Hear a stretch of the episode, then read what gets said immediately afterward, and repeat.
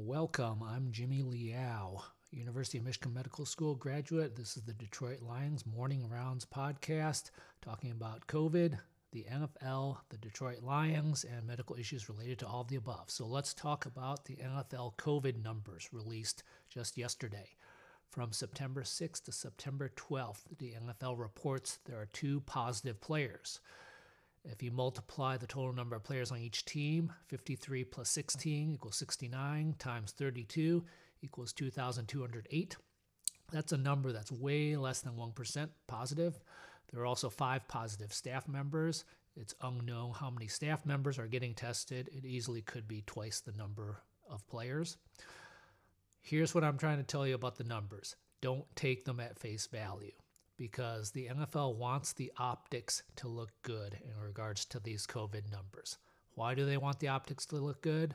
They don't want to take any criticism from people who don't feel like the NFL should be playing at this time, feeling like football is a non essential activity and causing spread of COVID throughout the country. First of all, as far as the non essential activity, there are a lot of people whose livelihoods depend on the NFL, so essential versus non essential is a gray area there. A lot of people would consider the NFL an essential activity. The other reason the NFL wants the optics to look good is to avoid a Kelly Stafford situation. When Matthew Stafford got the positive test, it was publicly released that he was positive. Kelly Stafford was incensed, ripped the NFL publicly, saying how it affected her family and caused distress for our family. The NFL wants to avoid anything like that in the future, and that's understandable because all these tests can be private. There's no reason the NFL has to release the results of any of these public positive tests. So, here are two ways that the NFL can keep the numbers looking better than they actually are. Number one is the NFL does not release the raw data. They do not release the actual testing results. You get a filtered data with what's listed as just positive players. Sort of like those Instagram filters that turn a rock into a beautiful woman. Well, the numbers can't be taken at face value. You do not hear about a positive test when it happens. The NFL isn't obligated to release any of the results due to privacy and ethical reasons, so I'm not critical of them not releasing positive tests. Now, I've been suspicious for some time that players who test positive are hidden from sight for a couple days or longer in the hopes that they can produce a couple negative tests and get back on the practice field before anyone even knows.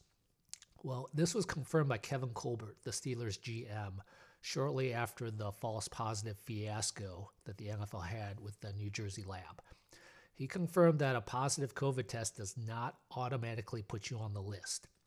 If you can test negative and get off the list within two or three days, or maybe even more, the NFL never puts you on the COVID reserve list, and nobody even finds out about that positive test.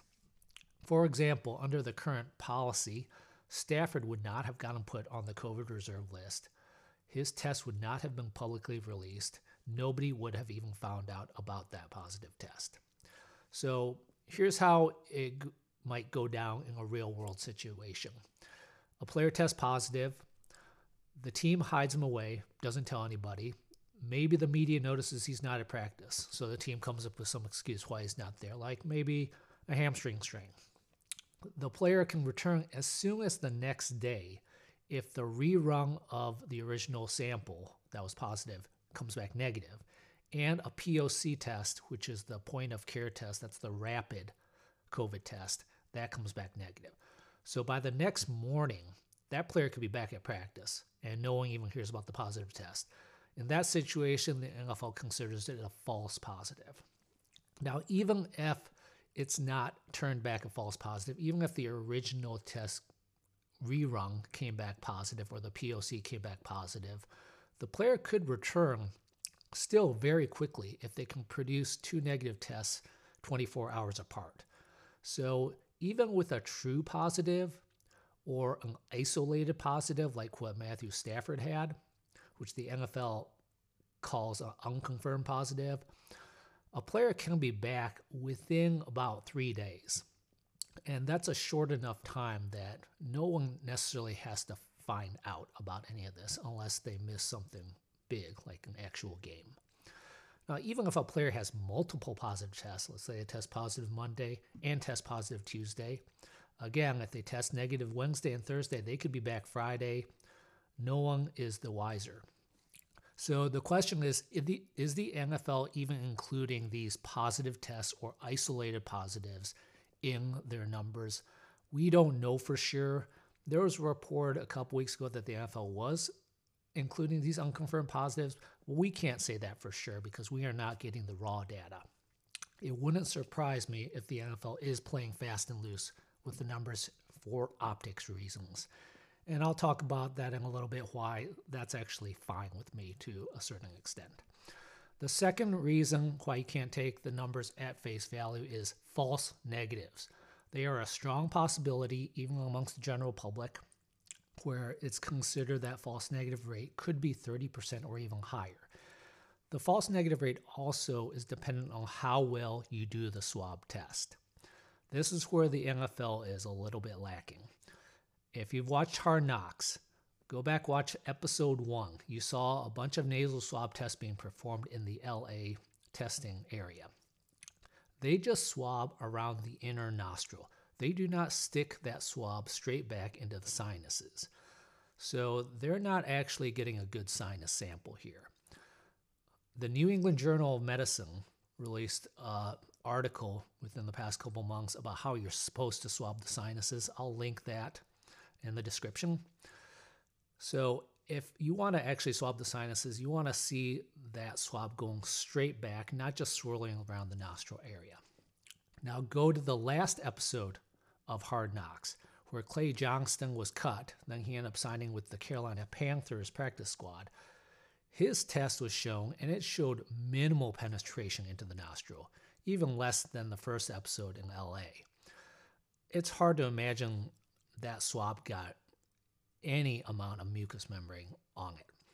So you can see how a false negative rate could be very high if you're minimally invading the nostril and not getting much of a sample at all. That false negative rate could be 50%, 80%, 90%. We don't know. With the way they're swabbing these guys, it's almost like the NFL or the lab, we don't know who. It's almost like they just don't want to know about positive tests. Now, the question is is that okay from a health standpoint? Well, it's very likely that these extremely healthy, extremely fit young athletes will have minimal to no symptoms if they get COVID. It's extremely unlikely that any of them are going to develop severe symptoms for COVID. So, how they test right now likely increases the false negative rate. It likely increases the possibility of a mini outbreak. But even if 10 or 20 guys on a team are positive COVID and they all are false negatives, it's very likely none of them will have any symptoms beyond minimal. So, a lot of this testing may be in large part for optics and legal reasons. And frankly, I don't mind the NFL doing a lot of things for optic reasons because I feel they've taken a lot of unfair criticism in the past for such things as concussions, player conduct suspensions. So they do need to think about optics when it comes to COVID. Right now, they're doing daily testing, except for game day for the players. That makes the optics looks look good. It makes it look like the NFL cares about testing for COVID and is doing their best, even if they're not being that aggressive with actually swabbing players, and even if that means they're hiding some of the positive tests from the public. So, again, I'm not being overly critical of the NFL here. I think it's fine to do things for optics reasons. I think the risk for the players, even if there's an outbreak of COVID, is very, very low. The risk is higher for staff members who are older and not as healthy. And there is some risk that if a bunch of players have, they can spread it into the community. So there is some negative there. It would be nice to see the NFL be a little bit more aggressive with their nasal swabs. That's about the only criticism I would have here. I don't mind the NFL hiding some of the positive test results because the NFL doesn't need to release any of them for privacy and ethical reasons. So, overall, things are looking good for the NFL regarding the COVID numbers, but again, don't take them at face value. This is Jimmy Liao. Feel free to leave comments, ratings, reviews, subscriptions. Find me at Twitter at Jimmy Liao MD. Thanks.